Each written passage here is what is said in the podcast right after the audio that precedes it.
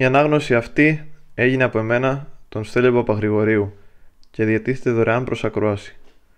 Μπορείτε να υποστηρίξετε το έργο κάνοντας εγγραφή στο κανάλι, διαβάζοντας ένα από τα βιβλία μου ή κάνοντας μια δωρεά. Σας ευχαριστώ πολύ και καλή ακρόαση. Σουν Τζου Η τέχνη του πολέμου Κεφάλαιο πρώτο Η εκτίμηση της κατάστασης Όσοι είναι ανίκανοι να αντιληφθούν τους κινδύνους που συνεπάγεται η χρήση όπλων, είναι εξίσου ανίκανοι να κατανοήσουν τον τρόπο με τον οποίο οφείλουν να τα χρησιμοποιούν. Ο Σουντζού είπε «Η τέχνη του πολέμου αποτελεί ζήτημα ζωτικής σημασίας για την πολιτεία. Είναι στην ουσία υπόθεση ζωής και θανάτου, δρόμος που οδηγεί στην ευημερία ή την καταστροφή. Ως εκ τούτου είναι αναγκαίο να μελετάτε σε βάθος. Γι' αυτό οι εκτιμήσεις σας θα πρέπει να λαμβάνουν υπόψη πέντε βασικούς παράγοντες και να κάνουν σύγκριση των επτά στοιχείων που κατανομάζονται παρακάτω. Οι πέντε παράγοντες είναι η ηθική επιρροή, ο καιρός, το έδαφος, η διοίκηση και το δόγμα. Με τον όρο ηθική επιρροή εννοώ αυτό που κάνει τους ανθρώπους να είναι σε αρμονία με τους ηγέτες τους, εις τρόπον ώστε να τους ακολουθούν στη ζωή και το θάνατο, χωρίς να δηλιάζουν μπροστά σε οποιοδήποτε κίνδυνο. Με τον όρο καιρός εννοώ την επίδραση των φυσικών φαινομένων, του κρύου και της ζέστης, του χειμώνα και του καλοκαιριού, της νύχτας και της ημέρας, στη διεξαγωγή στρατιωτικών επιχειρήσεων. Με τον όρο έδαφος εννοώ τις αποστάσεις, το εάν το έδαφος διασχίζεται εύκολα ή δύσκολα, εάν είναι ανοιχτό ή έχει στενά περάσματα, και το πόσες πιθανότητες προσφέρει για ζωή ή για θάνατο. Με τον όρο διοίκηση εννοώ τις αρετές του στρατηγού, που είναι η σοφία, η ειλικρίνεια, η ανθρωπιά, το θάρρος και η αυστηρότητα. Με τον όρο δόγμα εννοώ την οργάνωση, τον έλεγχο, την τοποθέτηση των κατάλληλων αξιωματικών στις κατάλληλες βαθμίδες της στρατιωτικής ιεραρχίας, την εξασφάλιση οδών ανεφοδιασμού και την προμήθεια του στρατού με είδη πρώτης ανάγκης. Δεν υπάρχει στρατηγός που να μην έχει ακούσει για αυτούς τους πέντε παράγοντες. Όσοι τους σέβονται νικούν. Όσοι τους αγνοούν ιτώνται. Γι' αυτό όταν καταστρώνετε σχέδια, φροντίζετε να συγκρίνετε τα παρακάτω στοιχεία και να τα αξιολογείτε με τη μέγιστη δυνατή προσοχή. Εάν μου πείτε ποιος ηγεμόνας διαθέτει ηθική επιρροή, ποιος είναι ο πιο ικανός, ποιο στρατός έχει το συγκριτικό πλονέκτημα στη φύση και το έδαφος, ποιο οι εντολές και οι οδηγίες εκτελούνται καλύτερα, ποιος στρατός είναι ισχυρότερος. Ποιος διαθέτει καλύτερα εκπαιδευμένους αξιωματικούς και άντρες, και ποιος χρησιμοποιεί την ανταμοιβή και την τιμωρία με τον πιο φωτισμένο τρόπο. Θα μπορέσω να προβλέψω ποια πλευρά θα νικήσει και ποια θα ιτηθεί. Εάν την ηγεσία αναλάβει ένας στρατηγός που υιοθετεί τη στρατηγική μου, είναι βέβαιο ότι θα νικήσει. Κρατήστε τον. Εάν την αναλάβει ένας που αρνείται να την ακολουθήσει, είναι βέβαιο ότι θα ιτηθεί. Αποπέμψτε τον.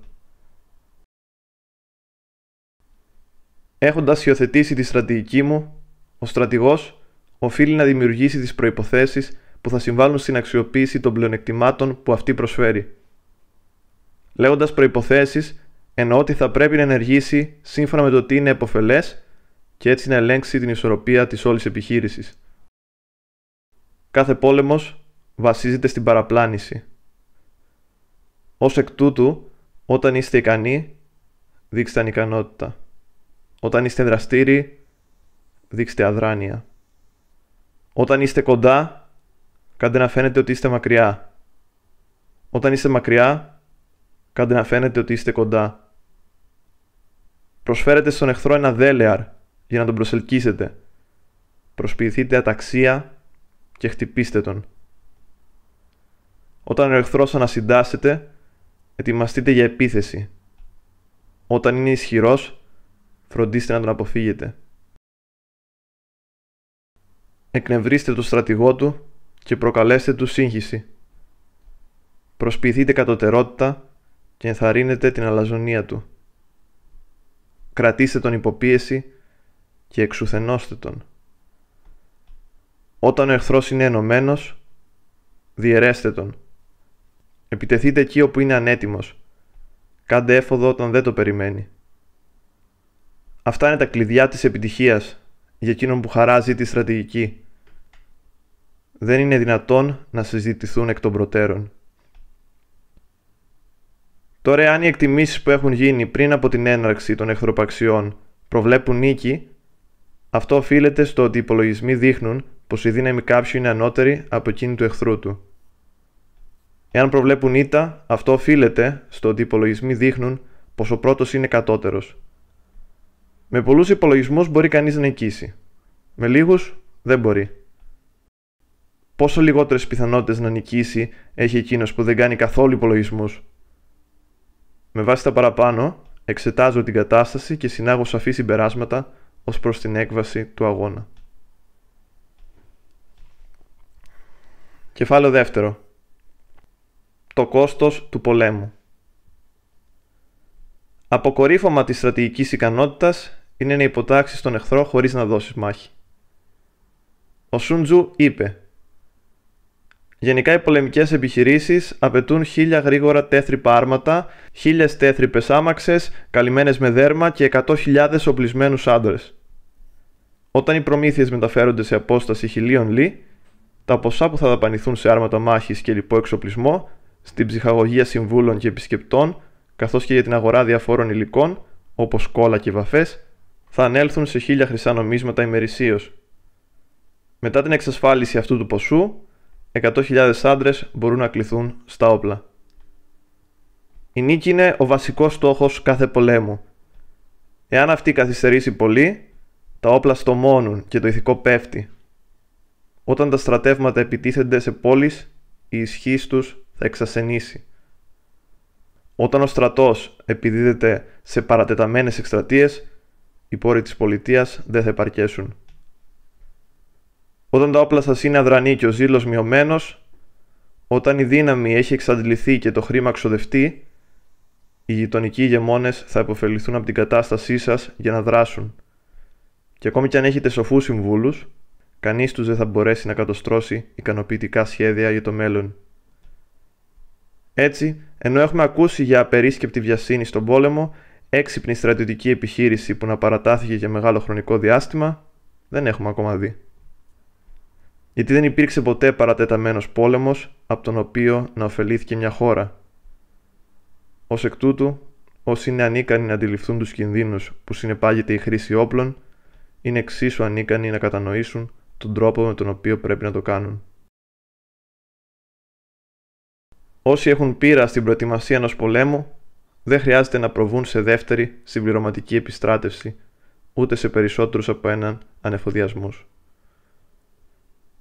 Μεταφέρουν εφόδια από την πατρική γη και βασίζονται στον εχθρό για τις υπόλοιπες προμήθειες. Έτσι, ο στρατός έχει άφθονη τροφή. Όταν μια χώρα περιέρχεται σε ένδια λόγω στρατιωτικών επιχειρήσεων, αυτό οφείλεται στη μεταφορά προμηθειών από μακρινές αποστάσεις. Η συντήρηση ενός στρατού, όταν αυτός βρίσκεται μακριά, κάνει το λαό φτωχότερο. Εκεί που βρίσκεται ο στρατός, οι τιμές των αγαθών είναι υψηλές. Όταν οι τιμές ανεβαίνουν, ο πλούτος του λαού εξανεμίζεται. Όταν ο πλούτος εξανεμίζεται, οι χωρικοί υποχρεώνονται να καταβάλουν έκτακτες εισφορές. Έτσι, με μειωμένη δύναμη και εξαντλημένους πόρους, τα νοικοκυριά στις κεντρικές πεδιάδες θα περιέλθουν σε απόλυτη ένδια και τα 7 δέκατα του πλούτου τους θα εξανεμιστούν. Όσο για τις κυβερνητικές δαπάνες, τις οφειλόμενες σε σπασμένα άρματα, εξαντλημένα άλογα, πανοπλίες και κράνη, τόξα και καταπέλτες, δόρατα και ασπίδες, ζώα και άμαξες για τη μεταφορά φορτίων, θα πρέπει να υπολογίζονται στο 60% των συνολικών. Ως εκ τούτου, ο σοφός στρατηγός φροντίζει να τρέφει το στρατός του με δαπάνες του εχθρού, δεδομένου ότι κάθε φορτίο προμηθειών που αποσπά από τον εχθρό ισοδυναμεί με 20 δικά του και 100 φορτία με ζωοτροφές του εχθρού με 2.000 δικά του. Ο λόγος που ένα στράτευμα επιδίδεται στη σφαγή των αντιπάλων είναι η οργή. αρπάζουν λάφυρα από τον εχθρό επειδή επιθυμούν τον πλούτο. Γι' αυτό, όταν σε μια αρματομαχία εχμαλωτιστούν περισσότερα από 10 άρματα, ανταμείψτε εκείνους που κατάφεραν να κυριεύσουν το πρώτο. Αντικαταστήστε τις σημαίες και τα εμβλήματα του εχθρού με δικά σας. Ανακατέψτε τα κυριευμένα άρματα με τα δικά σας και υπέστε τα. Μεταχειριστείτε καλά και φροντίστε τους εχμαλώτους.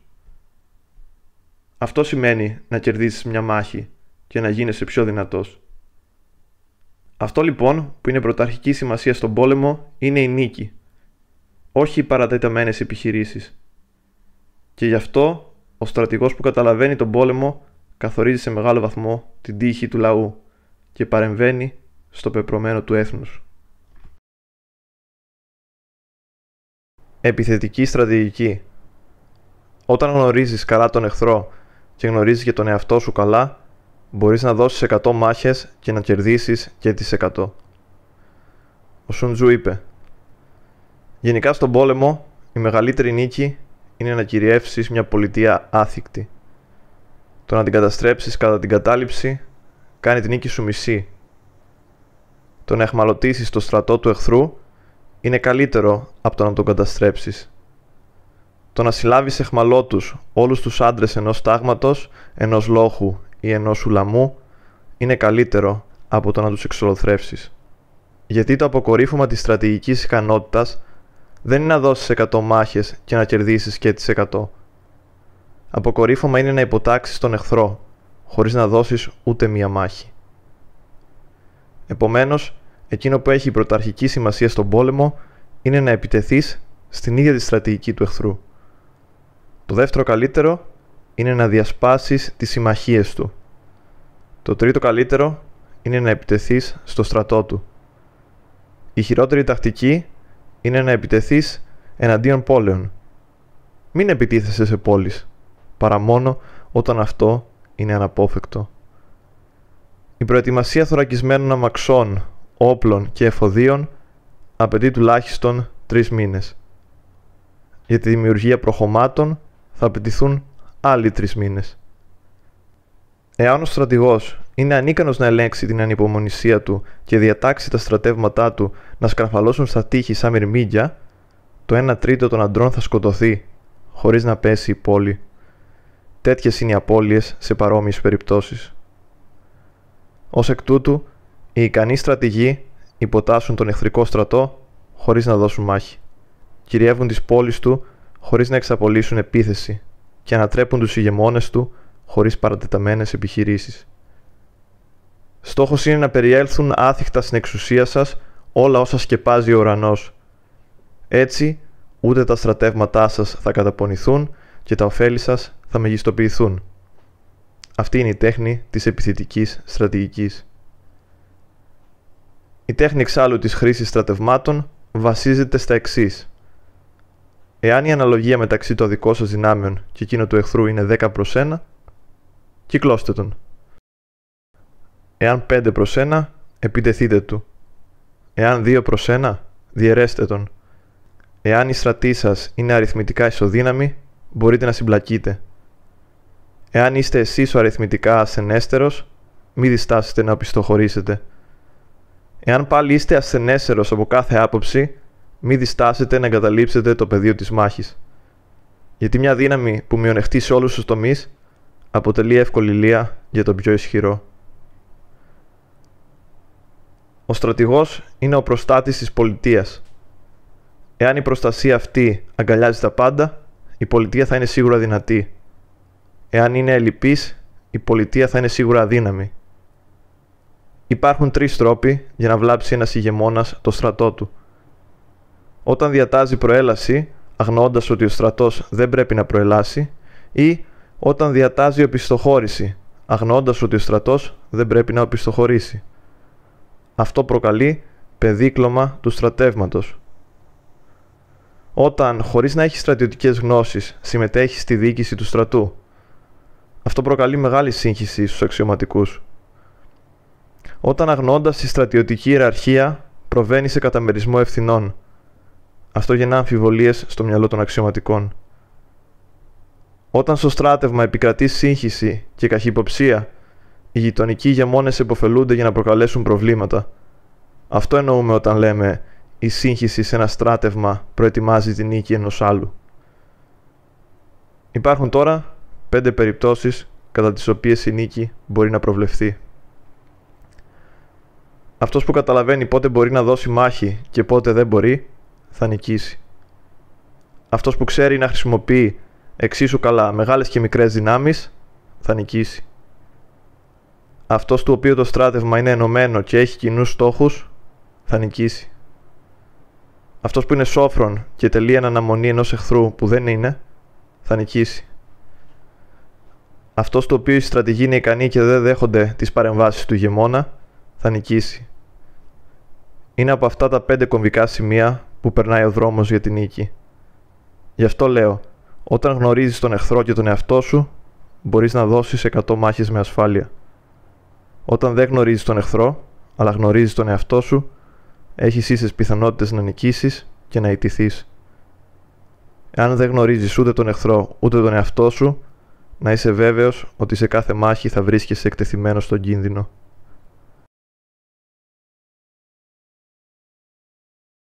Σχήμα Εκείνος που προσαρμόζει την τακτική του ανάλογα με την κατάσταση του εχθρού μπορεί να θεωρηθεί εμπνευσμένος. Ο Σουντζου είπε «Παλιά, οι ικανοί πολεμιστές πρώτα καθιστούσαν τον εαυτό τους αίτητο και στη συνέχεια περίμεναν τη στιγμή που ο εχθρός θα ήταν περισσότερο ευάλωτος. Το αίτητο ενός πολεμιστή εξαρτάται από τον ίδιο. Το ευάλωτο ενός εχθρού εξαρτάται από τον εχθρό. Αυτό σημαίνει ότι οι καλοί πολεμιστές μπορούν να κάνουν τον εαυτό τους αίτητο, αλλά δεν μπορούν να κάνουν ένα εχθρό οπωσδήποτε τροτό. Γι' αυτό λέγεται ότι μπορεί κάποιος να ξέρει πώς να νικήσει, αλλά αυτό δεν σημαίνει και ότι μπορεί σίγουρα να το κάνει. Το αίτητο είναι θέμα άμυνας. Η δυνατότητα νίκης είναι θέμα επίθεσης. Αμήνεται κάποιος όταν οι δυνάμεις του είναι ανεπαρκείς. Επιτίθεται όταν οι δυνάμεις του αυθονούν. Οι επιδέξεις στην άμυνα κρύβουν τους εαυτούς τους κάτω από εννέα στρώματα γης. Οι επιδέξεις στην επίθεση κινούνται αστραπιαία, σαν να πέφτουν από τον ένα το ουρανό. Έτσι είναι ικανοί να προστατεύσουν τον εαυτό τους και να εξασφαλίσουν μια ολοκληρωτική νίκη. Το να προβλέψεις μια νίκη που κάθε συνηθισμένος άνθρωπος μπορεί να προβλέψει δεν αποτελεί το αποκορύφωμα της επιδεξιότητας. Το να θριαμβεύσεις στη μάχη και να θεωρηθείς από όλους αυθεντία δεν είναι το αποκορύφωμα της επιτυχίας. Γιατί το να σηκώσεις ένα φθινοπερινό κουνέλι δεν απαιτεί ιδιαίτερη δύναμη. Το να ξεχωρίσεις τον ήλιο από το φεγγάρι δεν απαιτεί ιδιαίτερη όραση. Το να ακούσεις τη βροντή δεν απαιτεί ιδιαίτερη ακοή. Τα παλιά χρόνια, αυθεντίες στον πόλεμο θεωρούνταν εκείνοι που νικούσαν τον εχθρό με ευκολία. Γι' αυτό και οι νίκες ενός δεξιοτέχνη του πολέμου δεν του εξασφαλίζουν ούτε τη φήμη του σοφού, ούτε τη φήμη του ανδρείου. Και τούτο γιατί κερδίζει τις μάχες χωρίς ποτέ να ασφάλει. Χωρίς να ασφάλει σημαίνει πως ό,τι κάνει συμβάλλει στη νίκη του. Νικά ένα εχθρό που είναι ήδη ηττημένος. Ο ικανός λοιπόν διοικητής καταλαμβάνει μια θέση, στην οποία δεν μπορεί να ιτηθεί και δεν αφήνει καμιά ευκαιρία ανεκμετάλλευτη. Έτσι, ένα νικηφόρο στράτευμα κερδίζει τη μάχη πριν από τη μάχη. Αντίθετα, ένα στράτευμα προορισμένο να ιτηθεί δίνει τη μάχη ελπίζοντας πως θα νικήσει. Οι δεξιοτέχνες του πολέμου καλλιεργούν το ταό και σέβονται τους νόμους. Γι' αυτό και είναι ικανοί να διαμορφώσουν νικηφόρες στρατηγικές. Οι βασικές τώρα παράμετροι της τέχνης του πολέμου είναι Πρώτον, οι μετρήσεις του χώρου. Δεύτερον, η εκτίμηση των ποσοτήτων. Τρίτον, οι υπολογισμοί. Τέταρτον, οι συγκρίσεις. Και πέμπτον, οι πιθανότητες νίκης. Οι μετρήσεις του χώρου απορρέουν από τη γη. Οι ποσότητες απορρέουν από τη μέτρηση. Οι αριθμοί από τις ποσότητες. Οι συγκρίσεις από τους αριθμούς. Και η νίκη από τις συγκρίσεις. Έτσι, στη ζυγαριά του πολέμου, το νικηφόρο στράτευμα ζυγίζει 100 κοντάρια. Το ηττημένο ούτε καν ένα κόκκο σιταριού. Είναι χάρη στη διάταξη που ένας νικηφόρος στρατηγός καταφέρει να κάνει τους ανθρώπους του να πολεμούν, με την ορμητικότητα νερών που απελευθερώνονται ξαφνικά για να ρηχθούν σε αβυσαλαία βάθη. Ενέργεια Αφήνεται πάντα μια οδό διαφυγής σε ένα περικυκλωμένο στρατό. Ο Σουντζού είπε Γενικά η διοίκηση των πολλών δεν διαφέρει από τη διοίκηση των ολίγων. Είναι θέμα οργάνωσης. Και ο έλεγχος των πολλών δεν διαφέρει από τον έλεγχο των λίγων. Και αυτό είναι θέμα σχηματισμών και σημάτων. Το ότι ο στρατός θα αντέξει την επίθεση του εχθρού και δεν θα υποστεί ήττα, εξασφαλίζεται με την ενεργοποίηση έμεσων και άμεσων δυνάμεων. Στρατεύματα που ρίχνονται επάνω στον εχθρό σαν μιλόπετρες επάνω σε αυγά είναι ένα παράδειγμα στέρεης και συμπαγούς επίθεσης στο κενό. Γενικά στη μάχη χρησιμοποιείτε την άμεση δύναμη για να απασχολήσετε τον εχθρό και την έμεση για να νικήσετε. Οι τρόποι τώρα αξιοποίησης των έμεσων δυνάμεων είναι άπειροι, όπως ο ουρανός και η γη, ανεξάντλητοι όπως τα νερά των μεγάλων ποταμών, γιατί τελειώνουν και ξαναρχίζουν, κυκλικοί όπως οι κινήσεις του ήλιου και της σελήνης, πεθαίνουν και ξαναγεννιούνται, επαναλαμβανόμενοι σαν τις εποχές. Οι μουσικές νότες είναι μόνο πέντε τον αριθμό, αλλά οι μελωδίες που μπορείς να συνθέσεις με αυτές είναι τόσο πολλές που δεν σου φτάνει μια ζωή για να τις ακούσεις. Τα βασικά χρώματα είναι μόνο πέντε τον αριθμό, αλλά οι συνδυασμοί τους είναι τόσοι που δεν μπορείς να τους δεις όλους. Οι βασικές μυρωδιές είναι μόνο πέντε τον αριθμό, αλλά οι συνδυασμοί που μπορούν να γίνουν τόσο πολλοί που δεν μπορείς να τους γευτείς όλους. Στη μάχη υπάρχουν μόνο οι άμεσες και έμεσες δυνάμεις, αλλά οι συνδυασμοί τους είναι αμέτρητοι. Κανείς δεν μπορεί να τους συλλάβει όλους. Γιατί αυτές οι δύο δυνάμεις είναι αλληλοτροφοδοτούμενες και αξεχώριστες, σαν δύο εφαπτώμενες γραμμές. Ποιος μπορεί να πει πού τελειώνει μία και πού αρχίζει η άλλη; Όταν τα νερά του χυμάρου παρασύρουν τα βράχια, αυτό οφείλεται στην επιτάχυνσή τους. Όταν το γεράκι εφορμά στη λία του και την κάνει δύο κομμάτια, αυτό οφείλεται στον ακριβή υπολογισμό της απόστασης που το χωρίζει από την τελευταία. Έτσι, η επιταχυνόμενη κίνηση του άξιου πολεμιστή είναι σαρωτική και ο στόχος του υπολογισμένος με απόλυτη ακρίβεια. Η δύναμή του μπορεί να παρομοιαστεί με εκείνη ενός σταυρωτού τόξου, ο συγχρονισμός τους με το πάτημα της σκανδάλης. Μέσα στον οριμαχδό η μάχη μοιάζει χαοτική, αλλά στην πραγματικότητα δεν υπάρχει αταξία.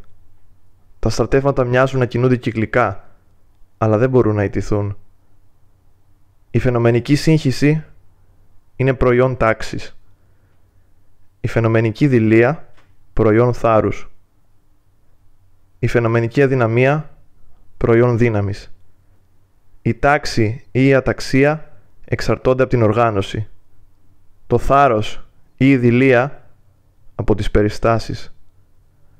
Η δύναμη ή η αδυναμία από τη διάταξη.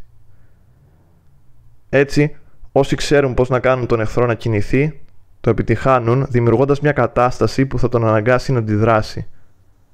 Δελεάζοντάς τον με κάτι που είναι σίγουρο ότι θα θελήσει να πάρει και με δίθεν ωφέλη που θα αποκομίσει, τον περιμένουν πανέτοιμοι. Γι' αυτό, ένας ικανός διοικητής επιδιώκει να νικήσει εποφελούμενος από την κατάσταση και δεν ζητά την νίκη από τους υποτελείς του. Επιλέγει σωστά τους άντρες του και εκείνοι εκμεταλλεύονται την κατάσταση. Εκείνος που βασίζεται στην κατάσταση χρησιμοποιείς στη μάχη τους άντρες σαν κορμούς δέντρων ή πέτρες. Το χαρακτηριστικό των κορμών και των λιθαριών είναι ότι μένουν ακίνητα όταν το έδαφος είναι επίπεδο και κινούνται όταν είναι επικλινές. Αν είναι τετραγωνισμένα, κάπου σταματούν. Αν είναι στρογγυλωμένα, συνεχίζουν να κατρακυλάνε. Έτσι, η μαχητικότητα των στρατευμάτων που διοικούνται από επιδέξιο χέρι μπορεί να παρομοιαστεί με εκείνη των στρογγυλεμένων λιθαριών που κατρακυλάνε από την κορυφή του βουνού. Δυνατά και αδύνατα σημεία Υπάρχουν κάποιοι δρόμοι που δεν πρέπει να ακολουθούνται κάποιοι στρατοί που δεν πρέπει να αντιμετωπίζουμε. Κάποιες πόλεις που δεν πρέπει να πολιορκούμε. Και κάποια εδάφη που δεν πρέπει να διεκδικούμε. Ο Σουντζού είπε Γενικά εκείνος που φτάνει πρώτος στο πεδίο της μάχης και περιμένει τον εχθρό έχει άνεση. Εκείνος που φτάνει αργότερα και ρίχνεται αμέσως στη μάχη είναι εξαντλημένος. Γι' αυτό και ο έμπειρος στρατηγός φροντίζει να σύρει τον εχθρό στο πεδίο της μάχης και όχι να συρθεί από αυτόν. Όποιος θέλει να οδηγήσει τον εχθρό εκουσίως στο πεδίο της μάχης, φροντίζει να του προσφέρει κάποια πλεονεκτήματα. Όποιος θέλει να τον κρατήσει μακριά, του βάζει εμπόδια. Όταν ο εχθρός είναι ξεκούραστος, φροντίστε να τον κουράσετε. Όταν είναι χορτάτος, να τον κάνετε να πεινάσει. Όταν βρίσκεται σε ανάπαυση, να τον κάνετε να κινηθεί. Κάντε την εμφάνισή σας σε μέρη που πρέπει να σπεύσει. Κινηθείτε γρήγορα, εκεί όπου δεν το περιμένει. Το ότι μπορείτε να καλύψετε απόσταση χιλίων λί χωρίς να εξαντληθείτε, οφείλεται στο ότι προελάβνετε εκεί όπου δεν υπάρχει εχθρός. Μπορείτε να είστε σίγουροι ότι θα καταλάβετε μια θέση μόνο εάν δεν την υπερασπίζεται ο εχθρός. Μπορείτε να είστε σίγουροι ότι θα κρατήσετε τη θέση που υπερασπίζεστε μόνο εάν υπερασπίζεστε μια θέση που δεν δέχεται επίθεση από τον εχθρό. Επομένως, απέναντι σε ένα στρατό με επιθετικές ικανότητες, ο εχθρός δεν ξέρει πώς να αμυνθεί. Απέναντι σε ένα στρατό με αμυντικές ικανότητες, δεν ξέρει πού να επιτεθεί. Ευέλικτος και αόρατος, ο έμπειρος πολεμιστής δεν αφήνει ίχνη. Έτσι είναι κύριος της μοίρας του εχθρού του. Προελάβνει ανενόχλητος όποιος επιλέγει να χτυπήσει τον εχθρό στο αδύνατο σημείο του. Οπισθοχωρεί χωρίς να καταδιώκεται όποιος κινείται με τόση ταχύτητα που να μην τον προλαβαίνει κανείς. Όταν θέλω να δώσω μάχη, ο εχθρός μου, ακόμα και αν προστατεύεται από ψηλά τείχη και βαθιές τάφρους, δεν έχει άλλη επιλογή από το να με πολεμήσει, γιατί φροντίζω να επιτεθώ σε θέση που πρέπει να προασπίσει. Όταν θέλω να αποφύγω τη μάχη, μπορώ να το επιτύχω, ακόμα και αν ο εχθρός βρίσκεται πρώτον πυλών, χρησιμοποιώντας μια τακτική που θα τον ευνηδιάσει και θα τον αναγκάσει να παραιτηθεί από τα σχέδιά του. Εάν μπορώ να μαντέψω τις διαθέσεις του εχθρού και παράλληλα να κρύψω τις δικές μου, τότε μπορώ να διατηρήσω τις δικές μου δυνάμεις ενωμένες και να διασπάσω εκείνες του εχθρού. Έτσι θα μπορέσω να χρησιμοποιήσω όλη μου τη δύναμη για να χτυπήσω μέρος της δικής του και θα είμαι αριθμητικά ανώτερός του. Όταν είμαι σε θέση να χρησιμοποιήσω πολλούς για να χτυπήσω λίγους, στην τοποθεσία που εγώ έχω επιλέξει, είναι βέβαιο ότι ο αντίπαλος θα περιέλθει σε δινή θέση. Ο εχθρός δεν πρέπει να γνωρίζει πού σκοπεύω να επιτεθώ, γιατί εάν δεν το γνωρίζει, θα αναγκαστεί να προετοιμαστεί για πολυμέτωπο αγώνα. Και όταν προετοιμάζεται για πολυμέτωπο αγώνα, αναγκάζεται να διασπάσει τις δυνάμεις του με αποτέλεσμα να έχω εγώ να πολεμήσω με λιγότερους. Γιατί εάν ενισχύσει τη γραμμή μετόπου, θα εξασθενήσει τα μετόπισθεν. Αν ενισχύσει τα μετόπισθεν, θα εξασθενήσει τη γραμμή μετόπου. Αν ενισχύσει την αριστερή του πτέρυγα, θα αποδυναμώσει τη δεξιά. Αν ενισχύσει τη δεξιά, θα αποδυναμώσει την αριστερή. Και αν θελήσει να τις ενισχύσει όλες, θα είναι αδύναμος παντού. Όποιος έχει λίγους άντρες, πρέπει να προετοιμάζεται ο ίδιος. Όποιος έχει πολλούς, κάνει να προετοιμάζεται ο εχθρός. Όταν κάποιος ξέρει πού και πότε θα δοθεί μια μάχη, μπορεί να συντονίσει τη μετακίνηση των στρατιωτικών του δυνάμεων, ώστε ακόμα και αν χρειαστεί να βαδίσουν χίλια λί, να φτάσουν ταυτόχρονα στο πεδίο της μάχης. Εάν αντίθετα δεν γνωρίζει ούτε τον τόπο ούτε το χρόνο διεξαγωγής της μάχης, η αριστερή πτέρυγα μπορεί να μην έχει τη δυνατότητα να βοηθήσει τη δεξιά ή η δεξιά την αριστερή. Κατά τον ίδιο τρόπο, η εμπροστοφυλακή ενδέχεται να μην μπορέσει να υποστηρίξει την οπισθοφυλακή και η οπισθοφυλακή την εμπροστοφυλακή. Πολύ περισσότερο όταν τα τμήματα του στρατού απέχουν το ένα από το άλλο αρκετές δεκάδες λί ή έστω και λίγα. Θεωρώ το στρατό του Γιούε μεγάλο αλλά σε τι ωφελεί αυτή η αριθμητική υπεροχή, αν σκεφτεί κανείς το αποτέλεσμα; Γι' αυτό λέω ότι η νίκη είναι κάτι που μπορεί να δημιουργηθεί. Γιατί κι αν ο εχθρός διαθέτει περισσότερο στρατό, εγώ μπορώ να τον εμποδίσω να πάρει μέρος στη μάχη. Γι' αυτό ανακαλύψτε τα σχέδια του εχθρού και θα ξέρετε ποια στρατηγική θα είναι επιτυχής και ποια όχι. Προκαλέστε τον ώστε να αναγκαστεί να αποκαλύψει τις κινήσεις που σχεδιάζει να κάνει. Διαγνώστε τις διαθέσεις του και εξακριβώστε έτσι το πεδίο της μάχης. Βολιδοσκοπήστε τον και μάθετε ποια είναι τα δυνατά και ποια τα δύνατα σημεία του. Πρωταρχικής σημασίας είναι να μην μπορεί ο εχθρός να εξακριβώσει τη διάταξη των στρατευμάτων σας, έτσι ώστε ακόμα και οι καλύτεροι κατάσκοποι να μην έχουν τη δυνατότητα να διεισδύσουν στις γραμμές σας, ούτε οι σοφοί να μπορούν να καταστρώσουν σχέδια εναντίον σας. Είναι βάση των σχηματισμών που καταστρώνουν τα σχέδια της νίκης, αλλά οι περισσότεροι δεν το καταλαβαίνουν αυτό. Αν και όλοι μπορούν να δουν την τακτική που ακολούθησα, κανείς δεν μπορεί να καταλάβει τον τρόπο με τον οποίο δημιούργησα την νίκη. Γι' αυτό, όταν έχω κερδίσει μια μάχη, δεν επαναλαμβάνω την ίδια τακτική, αλλά την προσαρμόζω στις εκάστοτε περιστάσεις. Οι τρόποι που μπορώ να το κάνω είναι αμέτρητοι. Ένα στρατός τώρα μπορεί να παρομοιαστεί με το νερό. Γιατί όπως το νερό αποφεύγει τα ψηλά και στοχεύει στα χαμηλά, έτσι και ένα στρατός αποφεύγει τη δύναμη και στοχεύει στην αδυναμία του αντιπάλου. Και όπως το νερό κυλάει σύμφωνα με τη φύση του εδάφους, έτσι και ένας στρατός νικάει, σύμφωνα με την κατάσταση του εχθρού. Και όπως το νερό δεν έχει σταθερό σχήμα, έτσι και ο πόλεμος δεν έχει σταθερές συνθήκες. Έτσι, εκείνος που μπορεί να τροποποιεί την τακτική του σύμφωνα με την κατάσταση του εχθρού, θεωρείται εμπνευσμένος. Από τα πέντε στοιχεία, κανένα δεν υπερισχύει πάντα. Το ίδιο συμβαίνει και με τις τέσσερις εποχές. Από τις ημέρες, άλλες είναι μεγάλες και άλλες μικρές και η σελήνη διαρκώς αυξομοιώνεται. Ελιγμή Όποιος στερείται διορατικότητας και υποτιμά τον εχθρό, είναι βέβαιο ότι θα ιτηθεί. Ο Σούντζου είπε Κανονικά, όταν ο στρατός καλείται στα όπλα, ο στρατηγός λαμβάνει πρώτα διαταγές από τον ηγεμόνα. Ύστερα, συγκεντρώνει τα στρατεύματα και κινητοποιεί το λαό. Στη συνέχεια, συγκροτεί τους μάχημους σε ένα αρμονικό σύνολο και τους βάζει να στρατοπεδεύσουν. Τίποτα δεν είναι πιο δύσκολο από την τέχνη των ελιγμών.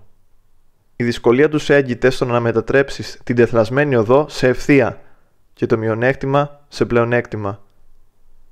Γι' αυτό ακολούθησε ένα δρόμο ελικοειδή και παραπλάνησε τον εχθρό, δελεάζοντάς τον με κάτι. Κάνοντας έτσι, μπορείς να ξεκινήσεις μετά από εκείνον και να φτάσεις πρώτος. Όποιος είναι σε θέση να το καταλάβει αυτό, καταλαβαίνει τη στρατηγική της παρέκκλησης. Τώρα, σε κάθε λιγμό συνυπάρχουν το πλεονέκτημα και ο κίνδυνος. Αυτός που βάζει ολόκληρο το στράτευμα σε κίνηση, κυνηγώντας ένα πλεονέκτημα, δεν θα το κερδίσει. Από την άλλη πλευρά, αυτός που εγκαταλείπει το στρατόπεδο με περιορισμένα εφόδια, κινδυνεύει να χάσει ό,τι άφησε πίσω του. Κατά συνέπεια, εάν διατάξεις τους άντρες σου να τυλίξουν τους δερμάτινους θώρακέ τους και να διανύσουν 100 λί χωρίς να σταματούν ούτε μέρα ούτε νύχτα για να κερδίσουν ένα πλεονέκτημα, οι διοικητές και των τριών μεραρχιών θα πέσουν στα χέρια του εχθρού. Παράλληλα, οι πιο δυνατοί άντρες θα προηγούνται. Οι πιο κουρασμένοι θα ακολουθούν με δυσκολία. Και μόνο το 1 δέκατο της συνολικής δύναμης θα φτάσει τελικά στον προορισμό του. Σε αναγκαστική πορεία 50 λί θα χάσετε τον αρχηγό της πρώτης μεραρχίας και μόνο η μισή από τους άντρες θα φτάσουν στον προορισμό τους. Σε αναγκαστική πορεία 30 λί θα φτάσουν μόνο τα 2 τρίτα. Αυτό σημαίνει ότι ένας στρατός που δεν έχει μαζί του βαρύ οπλισμό, τρόφιμα και λοιπά εφόδια θα χαθεί. Όσοι δεν γνωρίζουν τις συνθήκες που επικρατούν στα βουνά και τα δάση, όσοι δεν ξέρουν από επικίνδυνα μονοπάτια, βάλτους και έλλη, δεν μπορούν και να ηγηθούν μιας στρατιωτικής πορείας. Όσοι δεν χρησιμοποιούν τοπικούς οδηγούς, είναι ανίκανοι να επωφεληθούν από τα πλεονεκτήματα που προσφέρει το έδαφος. Ο πόλεμος τώρα βασίζεται στην παραπλάνηση. Κινηθείτε μόνο όταν πρόκειται να κερδίσετε κάποιο πραγματικό πλεονέκτημα και προσκαλέστε αλλαγές στην κατάσταση, συγκεντρώνοντας και διαμοιράζοντας τα στρατεύματά σας. Στην προέλαση να είστε γρήγοροι σαν τον άνεμο, στην πορεία συμπαγής σαν το δάσος. Στην επιδρομή και τη λαιλασία σαρωτική σαν τη φωτιά. Στην ακινησία ακλόνητη σαν τα βουνά. Ανεξιχνίαστη σαν τα σύννεφα. Ριχτείτε πάνω στον εχθρό σαν κεραυνός. Όταν λαιλατείτε την ύπεθρο, μοιράστε τις δυνάμεις σας. Όταν κατακτάτε έδαφος, μοιράστε τα κέρδη σας. Σταθμίστε την κατάσταση και ύστερα κινηθείτε. Όποιος γνωρίζει την τέχνη της άμεσης και έμεσης προσέγγισης θα είναι ο νικητής. Τέτοια είναι η τέχνη των ελιγμών. Το εγχειρίδιο διοίκησης του στρατού λέει «Στο πεδίο της μάχης η φωνή δεν ακούγεται, γι' αυτό και χρησιμοποιούνται τα τύμπανα και τα γκόγκ. Αλλά ούτε τα πρόσωπα και τα πράγματα διακρίνονται καθαρά, γι' αυτό και χρησιμοποιούνται οι σημαίες και τα λάβαρα. Τα γκόγκ τώρα και τα τύμπανα, τα λάβαρα και οι σημαίες χρησιμοποιούνται για να εστιάσουν σε κάποιο σημείο την προσοχή των πολεμιστών.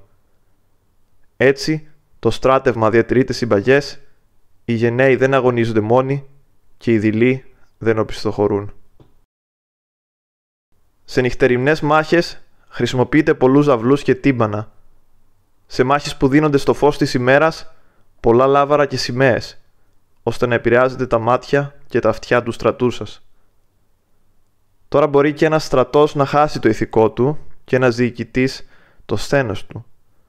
Νωρίς το πρωί το φρόνημα είναι υψηλό, στη διάρκεια της ημέρας χαλαρώνει και το βράδυ η σκέψη φτερουγίζει στα πάτρια εδάφη. Γι' αυτό και οι επιδέξιοι αρχηγοί αποφεύγουν τον εχθρό όταν το φρόνημά του είναι υψηλό και το επιτίθενται όταν είναι πεσμένο και οι στρατιώτες του κυριευμένοι από νοσταλγία για την πατρίδα. Αυτό σημαίνει έλεγχος του ηθικού. Εν πλήρη τάξη περιμένουν έναν άτακτο εχθρό. Εν πλήρη ηρεμία ένα θορυβόδι. Χρειάζεται δηλαδή αυτοκυριαρχία. Κοντά στο πεδίο της μάχης περιμένουν ένα εχθρό που έρχεται από μακριά.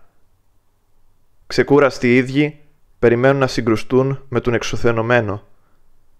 Καλοταϊσμένοι με τον πεινασμένο. Χρειάζεται δηλαδή έλεγχος των φυσικών παραγόντων. Δεν συμπλέκονται με τον εχθρό όταν αυτός προελάβνει με τα λάβαρα ψηλά εν πλήρη τάξη και σε εντυπωσιακούς σχηματισμούς. Χρειάζεται δηλαδή προσαρμογή στις εκάστοτε συνθήκες.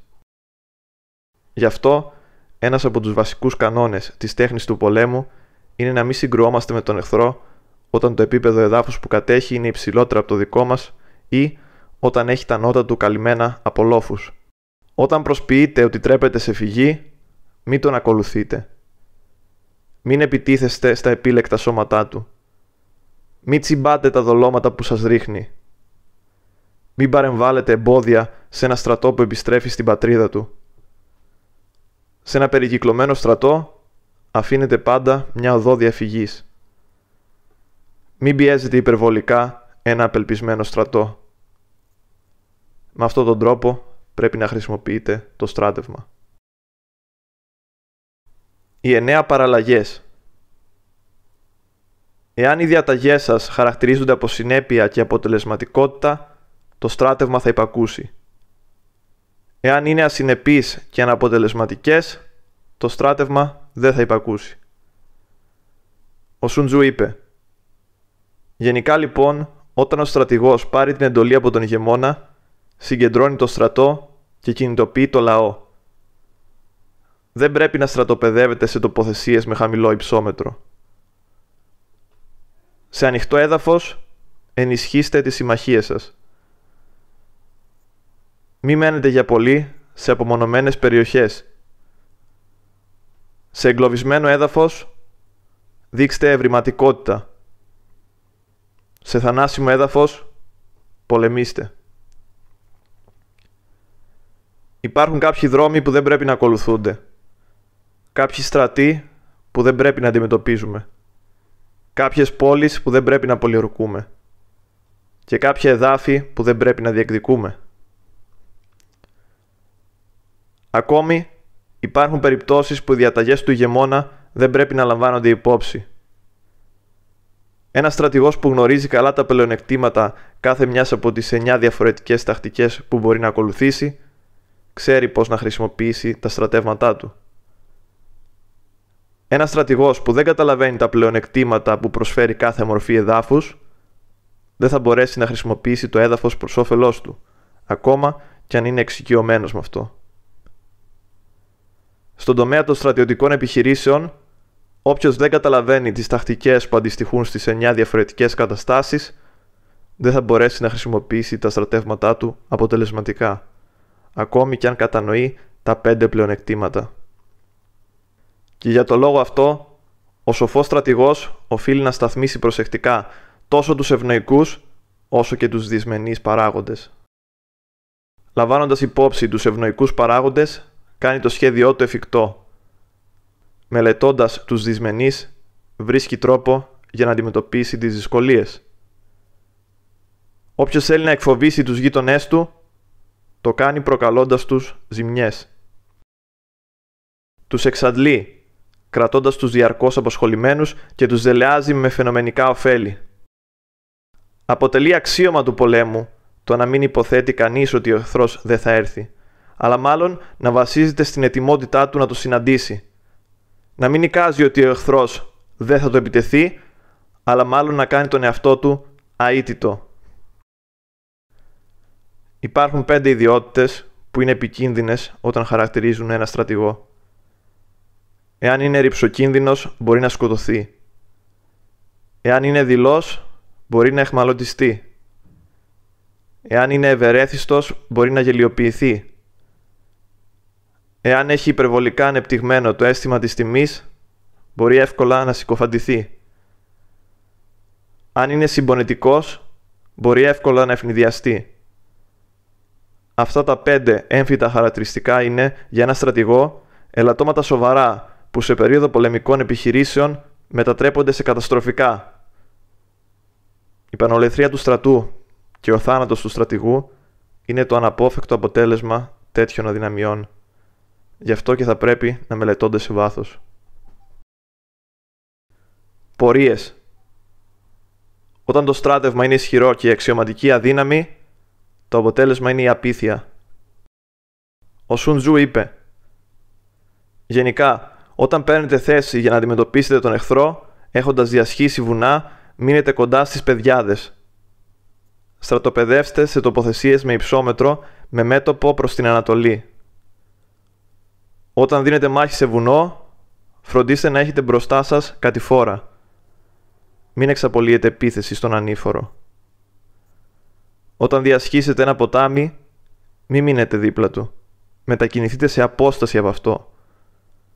Όταν ένας εχθρός που προελάβνει διασχίζει το ποτάμι, μη σπέβδετε να το συναντήσετε στην άκρη του νερού. Αφήστε τη μισή του δύναμη να το διασχίσει και ύστερα επιτεθείτε. Εάν θέλετε να δώσετε μάχη, μην αντιμετωπίζετε τον εχθρό σας κοντά στο νερό. Πάρτε θέση σε ύψωμα, αντίκριση στον ήλιο. Μην κινείστε αντίθετα προς τη φορά του ρεύματος. Αυτά αφορούν παραποτάμιες στρατιωτικές επιχειρήσεις. Διασχίζετε τους αλμυρούς βάλτους όσο πιο γρήγορα μπορείτε. Μην καθυστερείτε σε αυτούς. Εάν βρεθείτε αντιμέτωποι με τον εχθρό στη μέση ενός τέτοιου βάλτου, Φροντίστε να πάρετε θέση κοντά σε γρασίδι και να έχετε στα νότα σας νερό και δέντρα. Αυτά όσον αφορά τις στρατιωτικές επιχειρήσεις σε αλμυρούς βάλτους. Σε επίπεδο έδαφος, λάβετε θέση που να διευκολύνει τη δράση σας. Με υψώματα πίσω και δεξιά σας, με το πεδίο της μάχης εμπρός σας και με τα νότα σας ασφαλή. Αυτές είναι οι θέσεις που θα πρέπει να λαμβάνονται σε επίπεδα εδάφη. Γενικά, οι θέσεις αυτές είναι πλεονεκτικές για στρατοπέδευση στις τέσσερις περιπτώσεις που προαναφέραμε. Χρησιμοποιώντας τις, ο κίτρινος αυτοκράτορας νίκησε τέσσερις ηγεμόνες. Ένα στράτευμα προτιμά το υψηλότερο σημείο από το χαμηλότερο. Εκτιμά το φως του ήλιου και αντιπαθεί τη σκιά. Έτσι, εκμεταλλεύεται τα φυσικά πλεονεκτήματα του εδάφους, φροντίζοντας παράλληλα την υγεία του. Ένα στρατός που δεν υποφέρει από χίλιες αρρώστιες λέγεται πως έχει εξασφαλισμένη την νίκη. Όταν βρίσκεστε κοντά σε λόφους, πρόποδες βουνών, τάφρους ή αναχώματα, παρατάξτε τις δυνάμεις σας στη φωτεινή πλευρά και χρησιμοποιήστε τα για να προστατεύσετε τα νότα και τη δεξιά σας πλευρά. Όλες οι παραπάνω μέθοδοι εξασφαλίζουν σοβαρά πλεονεκτήματα και σας επιτρέπουν να υποφεληθείτε από τις ιδιομορφίες του εδάφους. Όταν συναντάτε απότομους χυμάρους, ουράνια πηγάδια, ουράνιες φυλακές, ουράνια δίχτυα, ουράνιες παγίδες και ουράνιες ροχμές, πρέπει να απομακρύνεστε το ταχύτερο. Μη τα πλησιάζετε. Ενώ όμως εσείς παραμένετε σε απόσταση, φροντίστε να οδηγήσετε τον εχθρό σας προς τα εκεί. Και έχοντας μέτωπο προς αυτά, αναγκάστε εκείνον να τα έχει στα νότα του. Όταν στα άκρα του σχηματισμού σας υπάρχουν επικίνδυνα μονοπάτια, λίμνες όπου φυτρώνουν καλαμιές και βούρλα και υδρόβια φυτά ή βουνά με δάση και πυκνή χαμηλή βλάστηση, πρέπει να τα ερευνάτε προσεκτικά, γιατί σε τέτοια μέρη στείνονται συνήθως οι ενέδρες και κρύβονται οι κατάσκοποι. Όταν ο εχθρός είναι κοντά αλλά κυροφυλακτή, αυτό σημαίνει ότι βασίζεται στην πλεονεκτική του θέση. Όταν σας προκαλεί από μακριά, αυτό σημαίνει ότι θέλει να σας αναγκάσει να κινηθείτε προς το μέρος του, για να μην χάσει το αδιαφυσβήτητο πλεονέκτημα που του προσφέρει το εύκολο έδαφος. Όταν τα δέντρα δείχνουν να κινούνται, ο εχθρός προελάβνει. Όταν έχουν τοποθετηθεί εμπόδια σε χαμηλή δασική βλάστηση, ο εχθρός προσπαθεί να σας παραπλανήσει. Πουλιά που πετάνε ψηλά είναι σημάδι πως ο εχθρός ενεδρεύει Άγρια θηρία που πετάγονται τρομαγμένα και τρέπονται σε φυγή είναι ο σημάδι πως ο εχθρός προσπαθεί να σας ευνηδιάσει. Στήλη σκόνης που ανεβαίνει ψηλά είναι σημάδι ότι πλησιάζουν τέθρυπα. Σκόνη που μένει να αιωρείται χαμηλά και σε μεγάλη έκταση είναι σημάδι ότι πλησιάζει το πεζικό. Όταν η σκόνη εμφανίζεται σε διαφορετικά σημεία, ο εχθρός μαζεύει καυσόξυλα όταν εμφανίζονται πολυάριθμες μικρές πατημασιές που μοιάζουν να έρχονται και να φεύγουν, ο εχθρός στρατοπεδεύει. Όταν οι απεσταλμένοι του εχθρού μιλούν με δουλοπρέπεια, αλλά εκείνος συνεχίζει τις προετοιμασίες του, θα προελάσει. Όταν η γνώση τους είναι απατηλή, αλλά ο εχθρός προελάβνει με τρόπο κραυγαλαίο, θα οπισθοχωρήσει. Όταν οι απεσταλμένοι του μιλούν με ύφος απολογητικό, ο εχθρός επιδιώκει την αναστολή των εχθροπαρξιών. Όταν, χωρίς προηγούμενη συνεννόηση, ο εχθρός ζητάει ανακοχή, συνομωτεί. Όταν τα ελαφρά άρματα βγαίνουν πρώτα και παίρνουν θέση στα πλευρά του στρατιωτικού σώματος, ο εχθρός ετοιμάζεται για μάχη. Όταν τα στρατεύματά του κινούνται με ταχύτητα και παρατάσσει τα άρματα μάχης του, περιμένει ενισχύσεις. Όταν η μισή του δύναμη προελάβνει και η άλλη μισή οπισθοχωρεί, επιχειρεί να σας παγιδεύσει. Όταν οι στρατιώτες του ακουμπούν στα όπλα τους, είναι πεινασμένοι. Όταν οι υπεύθυνοι για την άντληση νερού το πίνουν πριν το μεταφέρουν στο στρατόπεδο, τα στρατεύματά του υποφέρουν από δίψα. Όταν ο εχθρός βλέπει ένα πλεονέκτημα και δεν σπέβδει να υποφεληθεί από αυτό, είναι κουρασμένος. Όταν τα πουλιά συγκεντρώνονται πάνω από τα σημεία όπου έχουν στρατοπεδεύσει, τα στρατόπεδα είναι άδεια. Όταν τη νύχτα παρατηρείται στο στρατόπεδο οχλαγωγία, αυτό σημαίνει ότι ο εχθρός είναι τρομοκρατημένος. Όταν το στράτευμα είναι εναταξία, ο στρατηγός δεν διαθέτει κύρος. Όταν οι σημαίες και τα λάβαρά του κινούνται συνεχώς, ο εχθρός βρίσκεται σε αταξία Εάν η αξιωματική είναι ευέξαπτη, αυτό σημαίνει ότι είναι εξαντλημένη. Όταν ο εχθρός ταΐζει τα άλογά του σιτάρι και σφάζει τα βόδια του για να τραφεί, και όταν οι στρατιώτες δεν κρεμούν τις καραβάνες τους πάνω από τη φωτιά, ούτε επιστρέφουν στις σκηνές τους, ο εχθρός είναι απελπισμένος. Όταν οι στρατιώτες σχηματίζουν συνεχώς πηγαδάκια και συζητούν ψιθυριστά μεταξύ τους, ο στρατηγός έχει χάσει την εμπιστοσύνη του στρατεύματος. Οι πολύ συχνές ανταμοιβές σημαίνουν ότι η ικανότητα του στρατηγού να εμπνέει εξαντλήθηκε. Οι πολύ συχνές τιμωρίες σημαίνουν ότι βρίσκεται σε εξαιρετικά δύσκολη θέση. Όταν οι αξιωματικοί μεταχειρίζονται τους άντρες αρχικά με τρόπο επιθετικό και στη συνέχεια δείχνουν να τους φοβούνται, αυτό σημαίνει ότι η κατάσταση αγγίζει τα όρια της απειθαρχίας. Όταν το ηθικό των εχθρικών στρατευμάτων είναι υψηλό και μολονότι βρίσκεστε αντιμέτωποι, ο εχθρός αποφεύγει για μεγάλο διάστημα να δώσει μάχη ή να αποσύρει τις δυνάμεις του, εξετάστε με μεγάλη προσοχή την κατάσταση. Στον πόλεμο, μόνο οι αριθμοί δεν εξασφαλίζουν κανένα πλεονέκτημα. Μην προελάβνετε ποτέ βασιζόμενοι αποκλειστικά στη στρατιωτική σας δύναμη. Αρκεί να εκτιμήσετε σωστά την κατάσταση του εχθρού και να συγκεντρώσετε τις δυνάμεις σας για να τον νικήσετε. Δεν χρειάζεται τίποτα περισσότερο από αυτό. Όποιος στερείται διορατικότητας και υποτιμά τον εχθρό, είναι βέβαιο ότι θα ιτηθεί. Εάν οι στρατιώτες τιμωρηθούν πριν εξασφαλιστεί η πίστη και η αφοσίωσή τους, θα είναι ανυπάκουοι. Και όταν δεν είναι υπάκουοι, είναι δύσκολο να τους χρησιμοποιήσετε. Εάν είναι αφοσιωμένοι, αλλά δεν τους επιβάλλονται οι απαραίτητες πειθαρχικές ποινές, επίσης δεν μπορείτε να τους χρησιμοποιήσετε. Διοικήστε τους πολιτισμένα. Διαποτίστε τους όλους με τον ίδιο πολεμικό ζήλο και η νίκη σας θα είναι σίγουρη. Εάν οι διαταγές σας χαρακτηρίζονται από συνέπεια και αποτελεσματικότητα, το στράτευμα θα υπακούει. Εάν είναι ασυνεπείς και αναποτελεσματικές, το στράτευμα δεν θα υπακούει.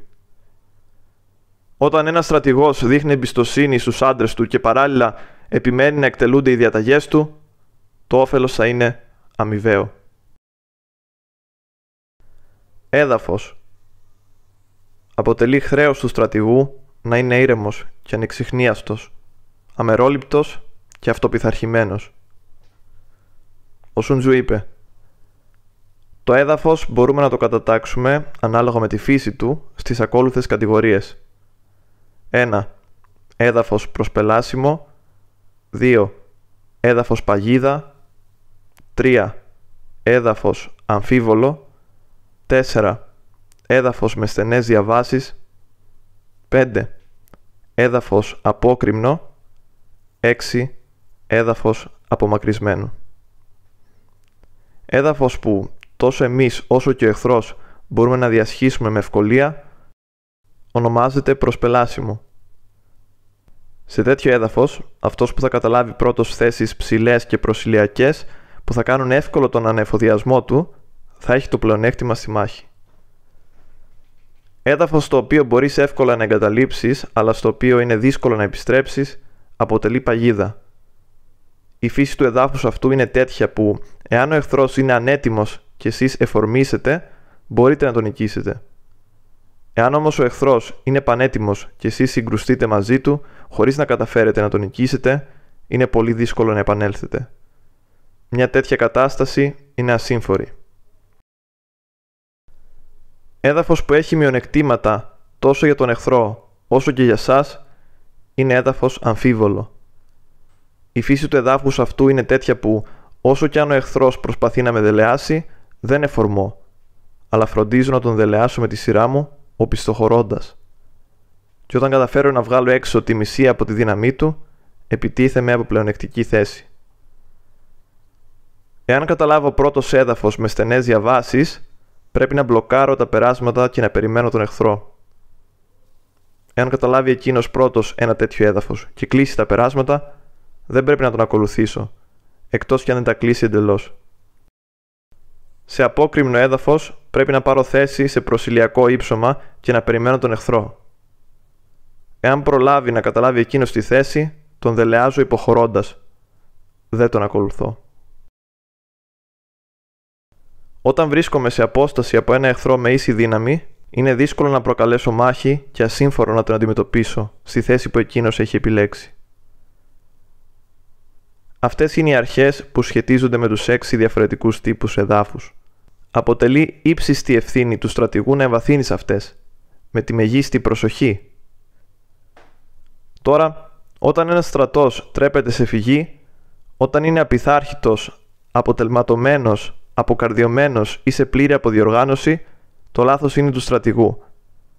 Καμιά από τις παραπάνω συμφορές δεν μπορεί να αποδοθεί σε φυσικά αίτια. Κάτω από ίδιες κατά τα άλλα συνθήκες, όταν μια δύναμη συγκρούεται με μια άλλη δεκαπλάσια σε μέγεθος, το αποτέλεσμα είναι να τραπεί η πρώτη σε φυγή. Όταν το στράτευμα είναι ισχυρό και η αξιωματική αδύναμη, το αποτέλεσμα είναι η απίθεια. Όταν οι αξιωματικοί είναι γενναίοι και οι στρατιώτες αναποτελεσματικοί, το αποτέλεσμα είναι η αποτελμάτωση.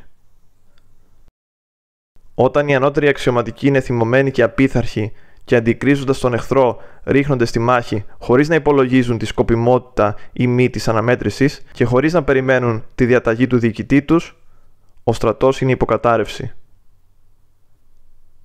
Όταν ο στρατηγός δεν διαθέτει αρκετό ψυχικό σθένος και αυστηρότητα, όταν οι εντολές και οι οδηγίες του δεν είναι φωτισμένες, όταν δεν καθοδηγεί τους αξιωματικούς και τους άντρες του με συνέπεια και όταν τους σχηματισμούς του διακρίνει η προχειρότητα, τότε ο στρατός βρίσκεται σε πλήρη αποδιοργάνωση.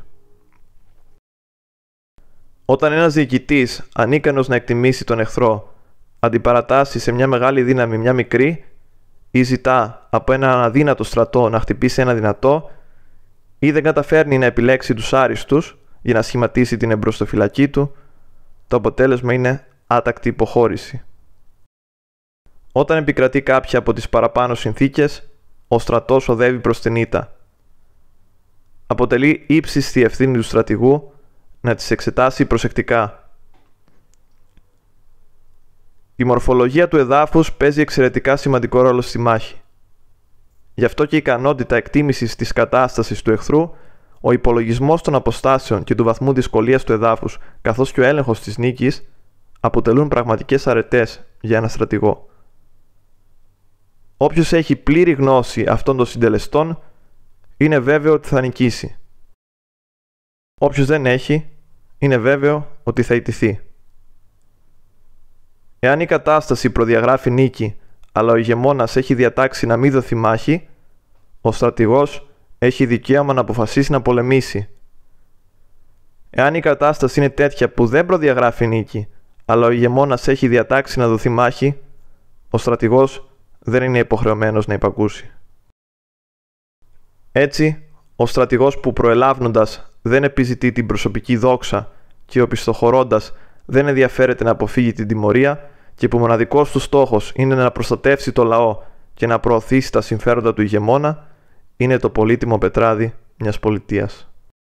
Επειδή ένας τέτοιος στρατηγός αντιμετωπίζει τους άντρες του σαν τα παιδιά του, θα τον ακολουθήσουν ακόμα και στα πιο δύσβατα και επικίνδυνα μέρη, γιατί τους μεταχειρίζεται σαν αγαπημένους τους γιους και είναι και εκείνοι έτοιμοι να πεθάνουν για χάρη του. Εάν ένας στρατηγός ικανοποιεί τις επιθυμίες των αντρών του, αλλά είναι ανίκανος να τους χρησιμοποιήσει, εάν τους αγαπά, αλλά δεν μπορεί να τους επιβληθεί, εάν το στράτευμα είναι σε αταξία και δεν καταφέρνει να το ελέγξει, τότε οι στρατιώτες του μπορούν να συγκριθούν με κακομαθημένα παιδιά και είναι άχρηστοι. Εάν ξέρω ότι οι άντρες μου είναι ικανοί να χτυπήσουν τον εχθρό αλλά δεν ξέρω ότι ο εχθρός είναι απρόσβλητος, δεν έχω παρά τις μισές πιθανότητες να νικήσω. Εάν ξέρω ότι ο εχθρός είναι ευπρόσβλητος, αλλά δεν ξέρω ότι τα στρατεύματά μου δεν είναι σε θέση να επιτεθούν, δεν έχω παρά τις μισές πιθανότητες να νικήσω. Εάν ξέρω ότι μπορώ να επιτεθώ στον εχθρό και ότι τα στρατεύματά μου είναι σε θέση να το κάνουν, αλλά δεν αντιλαμβάνομαι ότι λόγω της φύσης του εδάφους δεν πρέπει να επιτεθώ, δεν έχω παρά τις μισές πιθανότητες να νικήσω. Γι' αυτό οι έμπειροι στον πόλεμο κινούνται χωρίς να κάνουν λάθη και όταν ενεργούν έχουν στη διάθεσή τους απεριόριστους πόρους. Και γι' αυτό λέω, όταν γνωρίζεις τον εχθρό και γνωρίζεις τον εαυτό σου, δεν υπάρχει καμιά αμφιβολία ότι θα νικήσεις. Όταν επίσης γνωρίζεις το έδαφος και γνωρίζεις τις καιρικές συνθήκες, τότε η νίκη σου θα είναι ολοκληρωτική. Οι εννέα διαφορετικές μορφές εδάφους Η μακρόπνοη στόχη είναι αρμοδιότητα των φωτισμένων ηγεμόνων και η επίτευξή τους αρμοδιότητα των φωτισμένων στρατηγών. Ο Σουντζού είπε Σε σχέση με τη χρήση στρατευμάτων, το έδαφος μπορεί να ενταχθεί στις ακόλουθες κατηγορίες. 1. Διασπαστικό 2. Παραμεθόριο 3. Διφορούμενο 4. Ανοιχτό 5. Εποφθαλμιούμενο 6. Σοβαρό 7. Δύσκολο 8. Εγκλωβισμένο 9. Θανάσιμο Όταν ένας φεουδάρχης δίνει μάχη στο έδαφος του, βρίσκεται σε διασπαστικό έδαφος. Όταν διεισδύει λίγο στο εχθρικό έδαφος, τότε πρόκειται για παραμεθόριο έδαφος. Έδαφος που προσφέρει ίσα πλεονεκτήματα και στους δύο αντιπάλους είναι διφορούμενο έδαφος. Έδαφος που προσφέρει τις ίδιες δυνατότητες προσπέλασης και στους δύο αντιπάλους είναι έδαφος ανοιχτό. Όταν μια πολιτεία περιβάλλεται από τρεις άλλες πολιτείες, το έδαφος της είναι εποφθαλμιούμενο. Εκείνος που πρώτος αποκτήσει τον έλεγχο θα κερδίσει την υποστήριξη όλων όσων σκεπάζει ο ουρανός. Όταν ο στρατός έχει διεισδύσει βαθιά στο εχθρικό έδαφος, αφήνοντας πίσω του εχθρικές πόλεις και χωριά, τότε πρόκειται για σοβαρό έδαφος. Όταν ο στρατός κινείται σε δύσβατη περιοχή, με βουνά, δάση, φαράγγια, στενά μονοπάτια και βάλτους, τότε πρόκειται για δύσκολο έδαφος. Έδαφος στο οποίο η πρόσβαση είναι δύσκολη και η έξοδος επικίνδυνη και που μια μικρή στρατιωτική δύναμη μπορεί να σφυροκοπήσει μια μεγαλύτερη, είναι έδαφος εγκλωβισμένο. Έδαφος στο οποίο το στράτευμα έχει πιθανότητα να επιζήσει μόνο εάν πολεμήσει με όλη τη δύναμη της απελπισίας, είναι έδαφος θανάσιμο. Ως εκ τούτου, μη δίνετε μάχη σε διασπαστικό έδαφος. Μη σταματάτε σε παραμεθόριες περιοχές. Μην επιτίθεστε σε εχθρό που κατέχει διφορούμενο έδαφος. Σε ανοιχτό έδαφος διατηρήστε τη συνοχή των σχηματισμών σας. Σε εποφθαλμιούμενο έδαφος συμμαχίστε με τις γειτονικές πολιτείες. Σε σοβαρό έδαφος επιδοθείτε στη λαιλασία. Σε δύσκολο έδαφος πιέστε όσο μπορείτε τον εχθρό. Σε εγκλωβισμένο έδαφος καταφύγετε σε στρατηγήματα. Σε θανάσιμο έδαφος πολεμήστε. Σε διασπαστικό έδαφος θα φρόντιζα να ενισχύσω την ομοψυχία και την αποφασιστικότητα του στρατού. Σε παραμεθόριο έδαφος θα κρατούσα τις δυνάμεις μου. Σε περίπτωση διφορούμενου εδάφους θα επέσπευδα την προέλαση και θα έφτανα εκεί πριν από τον εχθρό. Σε ανοιχτό έδαφος θα έδινα ιδιαίτερη προσοχή στην άμυνά μου. Σε εποφθαλμιούμενο έδαφος θα ενίσχυα τις συμμαχίες μου. Σε σοβαρό έδαφος θα εξασφάλιζα το συνεχή και απρόσκοπτο ανεφοδιασμό μου. Σε δύσκολο έδαφος θα συνέχισα την πορεία, υπερπηδώντας τα εμπόδια. Σε εγκλωβισμένο έδαφος θα έκλεινα τα σημεία εισόδου και εξόδου. Σε θανάσιμο έδαφος θα έκανα σαφές ότι δεν υπάρχει σωτηρία. Γιατί είναι στη φύση των στρατιωτών να αντιστέκονται όταν αισθάνονται περικυκλωμένοι.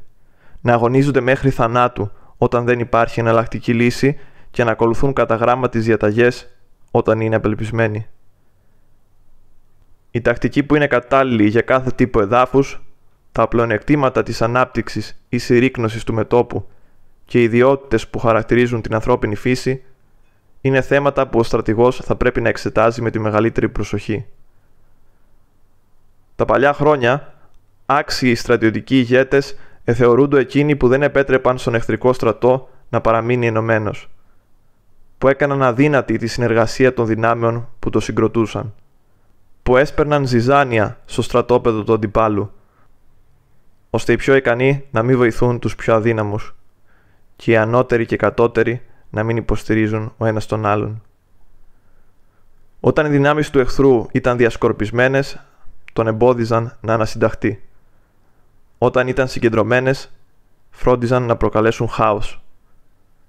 Συντάσσονταν και κινούνταν όταν αυτό τους παρήχε κάποιο πλεονέκτημα. Όταν δεν τους παρήχε, σταματούσαν. Εάν κάποιος με ρωτήσει πώς να χειριστώ ένα καλά οργανωμένο εχθρικό στρατό που ετοιμάζεται να μου επιτεθεί, θα απαντήσω. Πάρε του κάτι που ιδιαίτερα αγαπά και θα υποκύψει στις επιθυμίες σου. Πεμπτουσία του πολέμου είναι η ταχύτητα. Εποφεληθείτε από τον απαράσκευο εχθρό. Ακολουθήστε απρόβλεπτες διαδρομές και χτυπήστε τον εκεί όπου δεν έχει πάρει προφυλάξεις. Ο κανόνας λέει πως σε περίπτωση εισβολής, εφόσον έχετε διεισδύσει βαθιά στο εχθρικό έδαφος, ο στρατός σας θα παραμείνει ενωμένος και ο αμυνόμενος αντίπαλος δεν θα καταφέρει να σας νικήσει. Λαιλατίστε την έφορη γη ώστε να εξασφαλίσετε τις απαραίτητες προμήθειες για το στρατό σας. Δώστε ιδιαίτερη σημασία στη διατροφή των αντρών σας. Μην τους κουράζετε άσκοπα. Καλλιεργήστε την ομοψυχία και συντηρήστε τη δύναμή τους. Παραμείνετε ανεξιχνίαστος ως προς τις επόμενες κινήσεις σας. Ρίξτε το στράτευμα σε μια κατάσταση χωρίς διέξοδο. Ακόμα κι αν έρθει αντιμέτωπο με το θάνατο, δεν θα τραπεί σε φυγή. Γιατί όταν είναι προετοιμασμένο να πεθάνει, υπάρχει κάτι που να μην μπορεί να πετύχει. Τότε, αξιωματικοί και οπλίτες κάνουν ό,τι είναι ανθρωπίνως δυνατό. Στερημένοι από κάθε ελπίδα δεν φοβούνται τίποτα. Μην έχοντας καμία διέξοδο, στέκουν ακλόνητοι. Βαθιά στην εχθρική γη, αισθάνονται την ανάγκη να παραμείνουν ενωμένοι και καθώς δεν υπάρχει άλλη λύση, δεν θα διστάσουν να συγκρουστούν με τον εχθρό σε μια μάχη σώμα με σώμα. Έτσι, παρόμοια στρατεύματα δεν χρειάζονται υποδείξεις για να είναι σε επαγρύπνηση. Θα στηρίξουν τον στρατηγό τους χωρίς εκείνος να το απαιτήσει. Θα του προσφέρουν την αφοσίωσή τους χωρίς εκείνος να τη διεκδικήσει. Θα του δώσουν την εμπιστοσύνη τους χωρίς εκείνος να τους τη ζητήσει. Οι αξιωματικοί μου δεν έχουν πλεόνασμα πλούτου, αλλά όχι επειδή περιφρονούν τα υλικά αγαθά. Δεν περιμένουν να ζήσουν πολλά χρόνια, όχι όμως επειδή δεν τους αρέσει η μακροβιότητα. Την ημέρα που ο στρατός διατάσσεται να προελάσει, τα δάκρυα μου σκεύουν τα πέτα των καθισμένων και κατρακυλούν στα μάγουλα των μισογερμένων. Ρίξτε τους όμως σε μια κατάσταση από την οποία δεν μπορούν να ξεφύγουν και θα δείξουν τη θρηλυκή γενναιότητα των Τσουάν Τσου και του Τσάου Κουέι. Τώρα, τα στρατεύματα των ικανών στρατηγών ελίσσονται, όπως τα φίδια του φουνού Τσάνκ. Όταν τα χτυπάς στο κεφάλι, σου επιτίθενται με την ουρά. Όταν τα χτυπάς στην ουρά, σου επιτίθενται με το κεφάλι. Και όταν τα χτυπάς στο κέντρο, σου επιτίθενται και με το κεφάλι και με την ουρά. Εάν κάποιος με ρωτήσει είναι δυνατόν να έχει ένα στράτευμα μια τέτοια ακαριαία αντίδραση; Θα απαντήσω είναι. Γιατί μόλον ότι οι άντρες του Βου και του Ιουέ αλληλομισούνται, εάν βρεθούν μαζί σε ένα πλοίο που θαλασσοδέρνεται, θα συνεργαστούν, όπως το δεξί χέρι με το αριστερό. Είναι λάθος να βασίζεται κανείς στα πεδικλωμένα άλογα ή τους θαμένους τροχούς αρμάτων. Η καλλιέργεια της πολεμικής αρετής αποτελεί καθήκον και υποχρέωση της ηγεσίας του στρατεύματος. Και είναι με την κατάλληλη χρήση του εδάφους που όλες οι φάλαγγες θα αποδώσουν το μέγιστο, παρά τις όποιες αδυναμίες εμφανίζουν κάποιες από αυτές. Είναι δουλειά του στρατηγού να είναι ήρεμος και ανεξιχνίαστος, αμερόληπτος και αυτοπιθαρχημένος. Θα πρέπει να έχει την ικανότητα να κρατά τα όποια σχέδιά του για τον εαυτό του, και να μην τα αποκαλύπτει στους αξιωματικούς και τους άντρες του. Να απαγορεύει τις δυσιδαιμονίες και έτσι να απαλλάσσει το στράτευμα από αμφιβολίες. Με τον τρόπο αυτό, μέχρι τη στιγμή του θανάτου, δεν θα υπάρξει σύγχυση και αναστάτωση. Ο στρατηγός θα πρέπει, επίσης, να αλλάζει τις μεθόδους του και να τροποποιεί τα σχέδιά του, ώστε οι άλλοι να μην καταλαβαίνουν τι κάνει να στρατοπεδεύει σε διάφορα σημεία και να ακολουθεί πλάγιους δρόμους, ώστε ο εχθρός να μην μπορεί να μαντέψει τις προθέσεις του. Επίσης, δουλειά του στρατηγού είναι να συγκεντρώσει το στράτευμα και να το αναγκάσει να πολεμήσει κάτω από συνθήκες δραματικές. οδηγεί τους άντρες του βαθιά μέσα στο εχθρικό έδαφος και εκεί θέτει σε εφαρμογή το σχέδιό του. Καίει τα πλοία του και καταστρέφει τα μαγειρικά του σκεύη. Προτρέπει το στράτευμα όπως ο βοσκός τα πρόβατα, οδηγώντας το πότε προς τη μία και πότε προς την άλλη κατεύθυνση. Και κανένας δεν ξέρει ποιος είναι ο τελικός του στόχος. Ορίζει μέρος συνάντησης και όταν τα στρατεύματα συγκεντρωθούν, τα αποκόβει από κάθε οδό διαφυγής, ακριβώς σαν να τους παίρνει τη σκάλα κάτω από τα πόδια. Όποιος αγνοεί τα σχέδια των γειτονικών κρατηδίων δεν μπορεί να συνάψει έγκαιρα συμμαχίες. Όποιος αγνοεί τη μορφολογία του εδάφους δεν μπορεί να ηγηθεί της προέλασης ενός στρατού.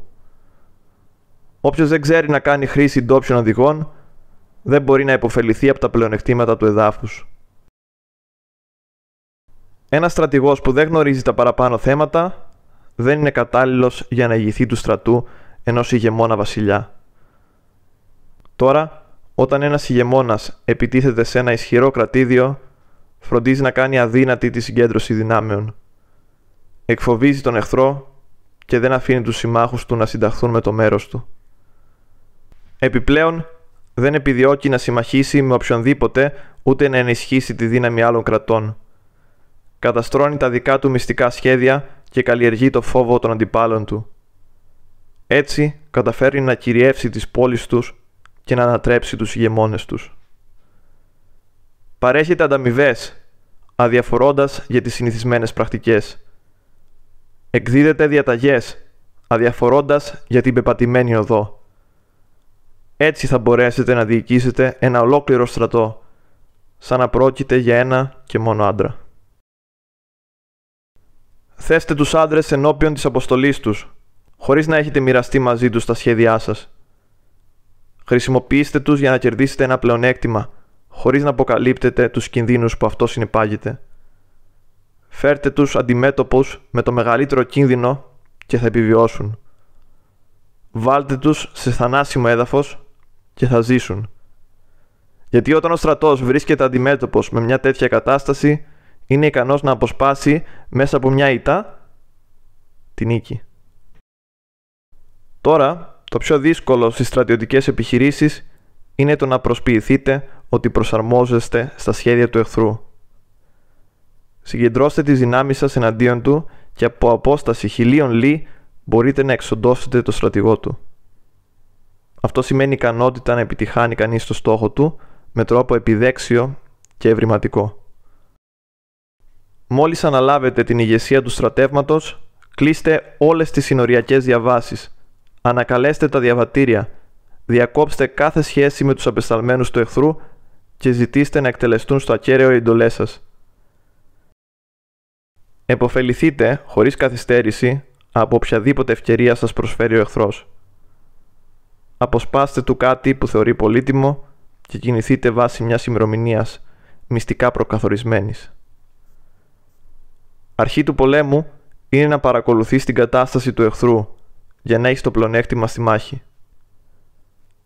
Αρχικά δείξτε τη συστολή ανύπαντρης κόρης και μόλις ο εχθρός αφήσει κάποιο άνοιγμα κινηθείτε με την ταχύτητα του λαγού. Έτσι δεν θα μπορέσει να σας αντισταθεί. Επίθεση με πυρ. Μην ενεργείτε εάν δεν είναι προς το συμφέρον. Μη δίνετε μάχη εάν δεν βρίσκεστε σε κίνδυνο. Ο Σουντζού είπε «Όταν εξαπολύεται επίθεση υπάρχουν πέντε τρόποι για να χρησιμοποιήσετε τη φωτιά. Ο πρώτος είναι να κάψετε τους στρατιώτες του εχθρού μέσα στο στρατόπεδό τους. Ο δεύτερος να κάψετε τις αποθήκες του. Ο τρίτος να κάψετε τον εξοπλισμό του. Ο τέταρτος να κάψετε τα πολεμοφόδια του. Και ο πέμπτος να εκτοξεύσετε εναντίον του πύρινα βέλη. Για να χρησιμοποιήσετε τη φωτιά πρέπει να βασιστείτε σε κάποιο μέσο. Για να βάλουμε φωτιά πρέπει να έχουμε πάντα στη διάθεσή μας τα απαραίτητα τεχνικά μέσα. Η πυρπόληση πρέπει να γίνεται σε κατάλληλη εποχή και σε κατάλληλη ημέρα. Κατάλληλη εποχή σημαίνει να είναι ο καιρός ζεστός και ξηρός. Κατάλληλη ημέρα σημαίνει να βρίσκεται η σελήνη στους ασερισμούς του τοξότη, του αλφαράζ, του Ι ή του Τσεν, γιατί τις μέρες αυτές σηκώνεται δυνατός άνεμος. Τώρα, σε επιθέσεις διαπυρός, πρέπει να είναι κανείς έτοιμος να αντιμετωπίσει πέντε πιθανές καταστάσεις. Όταν ξεσπάσει φωτιά στο στρατόπεδο του αντιπάλου, εξαπολύστε επίθεση απ' έξω. Εάν όμως ο στρατός του δείχνει ήρεμος, παραμείνετε σε επιφυλακή, αλλά μην επιτεθείτε. Όταν η φωτιά κορυφωθεί, διατάξτε επίθεση, εάν κάτι τέτοιο είναι εφικτό. Εάν δεν είναι, περιμένετε. Εάν μπορέσετε να βάλετε φωτιά στο εξωτερικό του εχθρικού στρατοπέδου, δεν είναι απαραίτητο να περιμένετε να φτάσουν οι φλόγες μέχρι μέσα. Επιλέξτε την κατάλληλη στιγμή και επιτεθείτε. Μην επιτίθεστε σε φλεγόμενο μέρος με φορά αντίθετη από εκείνη του ανέμου. Όταν ο αέρας φυσάει στη διάρκεια της ημέρας, τη νύχτα θα πέσει. Το στράτευμα πρέπει να γνωρίζει τους πέντε διαφορετικούς τρόπους χρησιμοποίησης της φωτιάς και να είναι μονίμως σε επαγρύπνηση. Όσοι χρησιμοποιούν τη φωτιά για να κάνουν πιο αποτελεσματικές τις επιθέσεις τους, είναι έξυπνοι. Όσοι χρησιμοποιούν το νερό, είναι ισχυροί. Το νερό μπορεί να απομονώσει ένα εχθρό, αλλά όχι να καταστρέψει τις προμήθειες και τον εξοπλισμό του. Τώρα, το να προσπαθεί κανείς να κερδίσει τη μάχη και να επιτύχει τους στόχους του χωρίς να κάνει χρήση όλων των μέσων που έχει στη διάθεσή του, όπως είναι η φωτιά και το νερό, δεν αποτελεί καλό ιονό και μόνο σαν χάσιμο χρόνου μπορεί να περιγραφεί. Και γι' αυτό λέμε ότι οι μακρόπνοοι στόχοι είναι αρμοδιότητα των φωτισμένων ηγεμόνων και η επίτευξή τους αρμοδιότητα των φωτισμένων στρατηγών. Μην ενεργείτε εάν δεν είναι προς το συμφέρον της χώρας.